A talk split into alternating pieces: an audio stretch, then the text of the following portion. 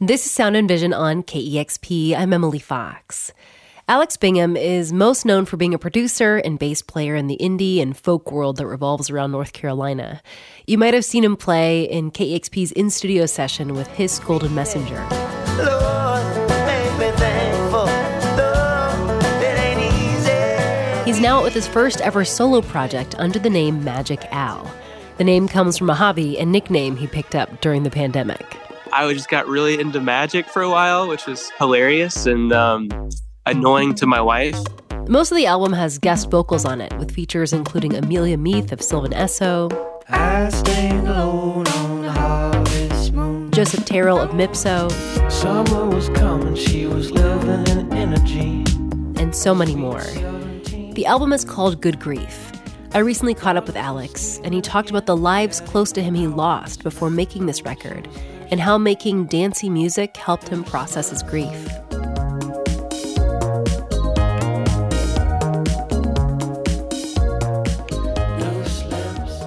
I had the worst year of my life where I ended up losing started out with my my childhood cat which was the the, uh, the most beautiful last lesson he could he could have taught me. He was a very wise cat, and he was the first intro to death for me.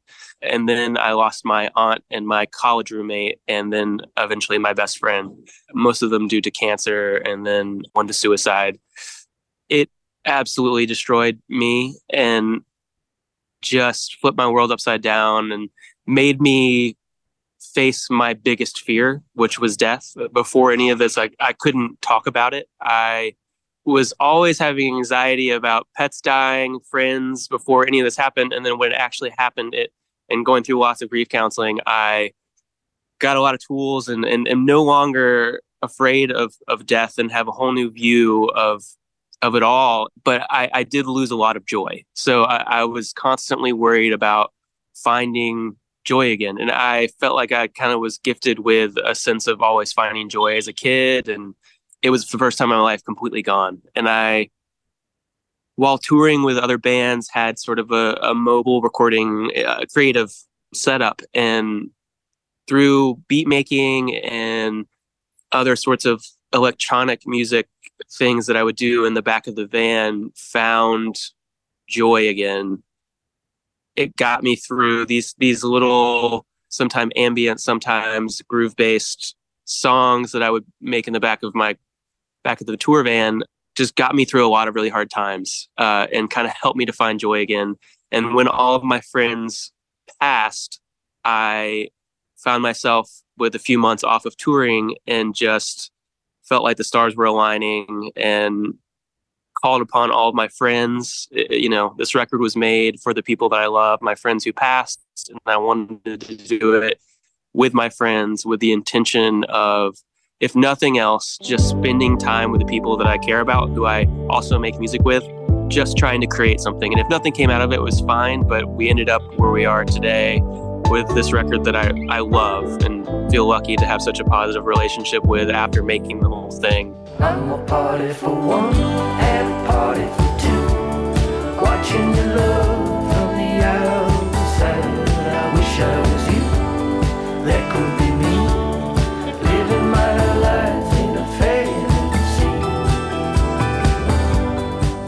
Reading that death was like your biggest fear. And so I'm just curious what grief counseling was like for you, but also like how you view death today. Grief counseling was extremely helpful and was really hard and got easier.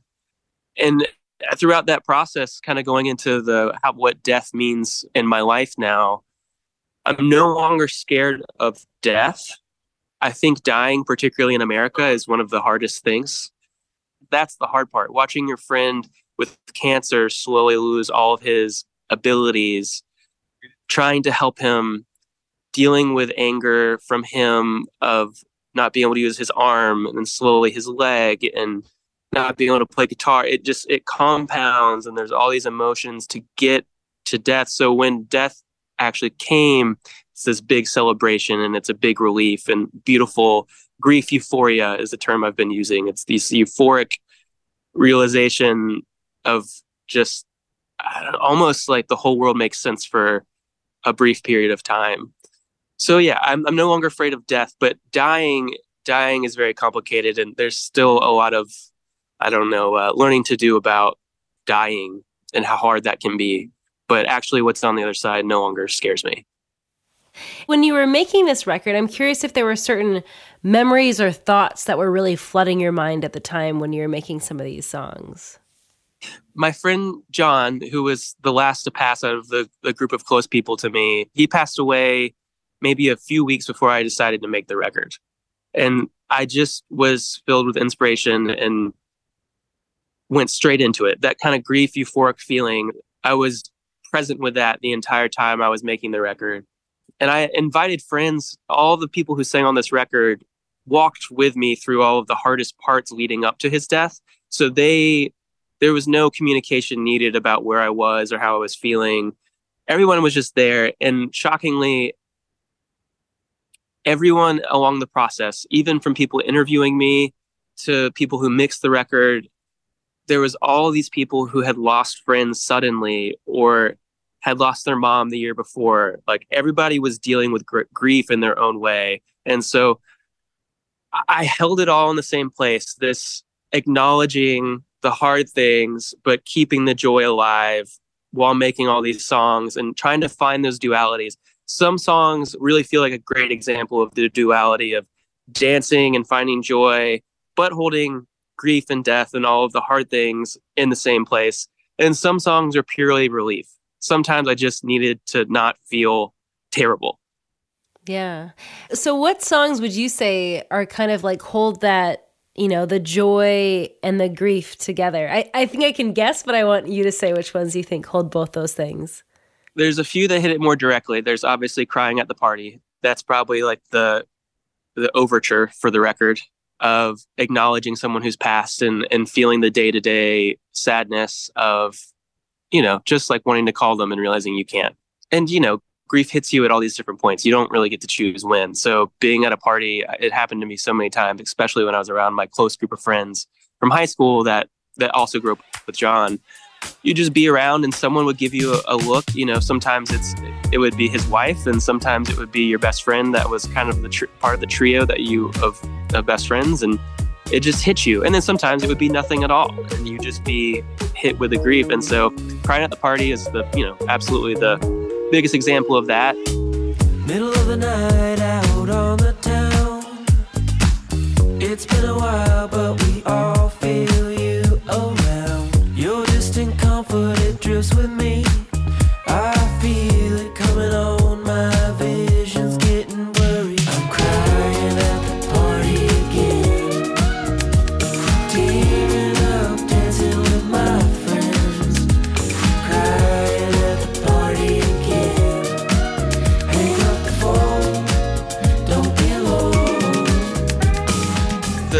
Instrumental song, 2003 Suburban, 2021 Wedding, is probably a less known one. That, as a producer, I'm always trying to get as close to capturing an emotional, bottle this emotion into sound.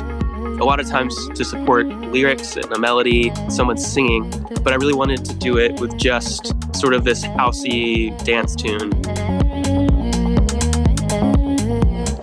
The title comes from the feeling I had when I was a kid in 2000, probably 2010, with John and my sister in the car. We were listening to a handful of songs that just made us feel free and like kids in high school, just driving around late at night, just like not thinking about anything. But the later that night, I was kind of thinking, like, what now? I remember looking at my sister and she was telling me how much this song made her feel like joy and and like anything is possible. And you know, we're about to graduate high school. Like, what's next? What's now? Carry that feeling all the way to 2021, where John got married, and him and his wife's first dance was "This Must Be the Place" by the Talking Heads, which was an incredible choice. And the same feeling kind of overtook me. It was pure joy. And at the time, we thought John had beat cancer it was never said, but enough time had passed when he first got diagnosed. We were all kind of lulled into this sense of everything is okay. John beat it. He's getting married. Here we are celebrating and dancing. And what's next? What's next? You know. So that's kind of that duality of like, what's next? This feeling of freedom and joy, but also now knowing what's next. You know, it's not always not always the most beautiful or easy thing.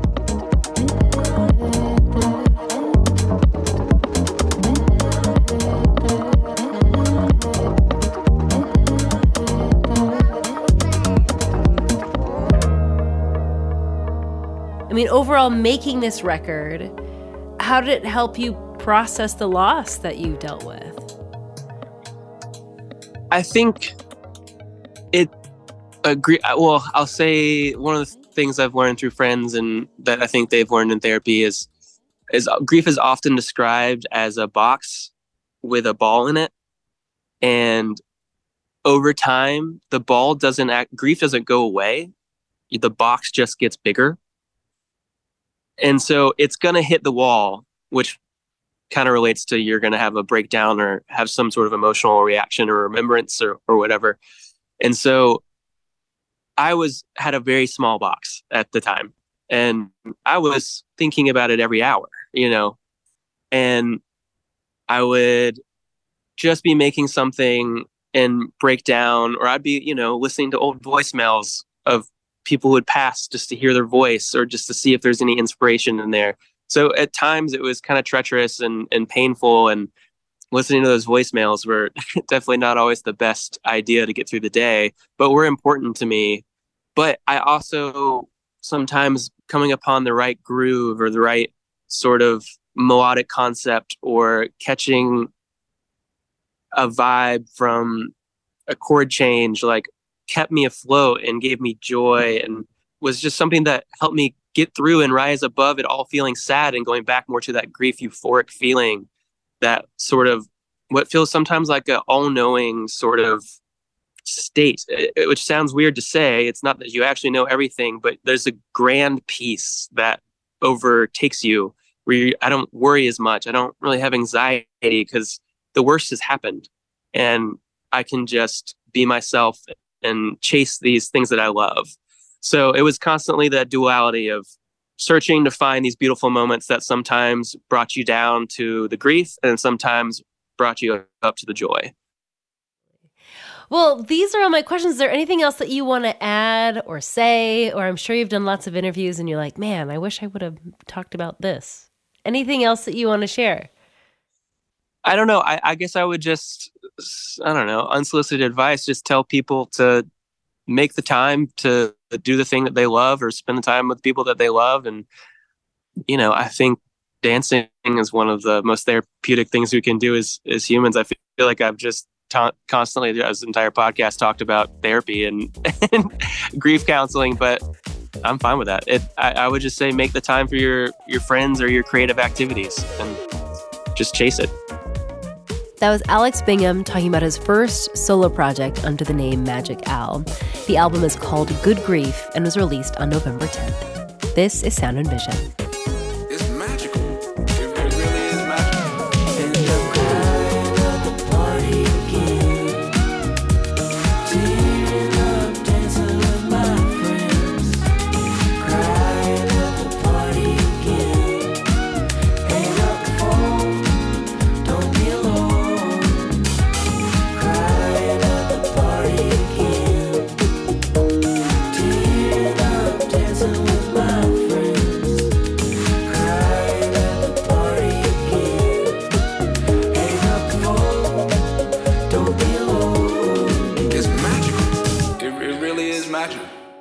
That was Sound and Vision. Please take a moment to subscribe, rate, and review this podcast, and consider giving a one-time $20 donation to help support this show at kexp.org slash sound.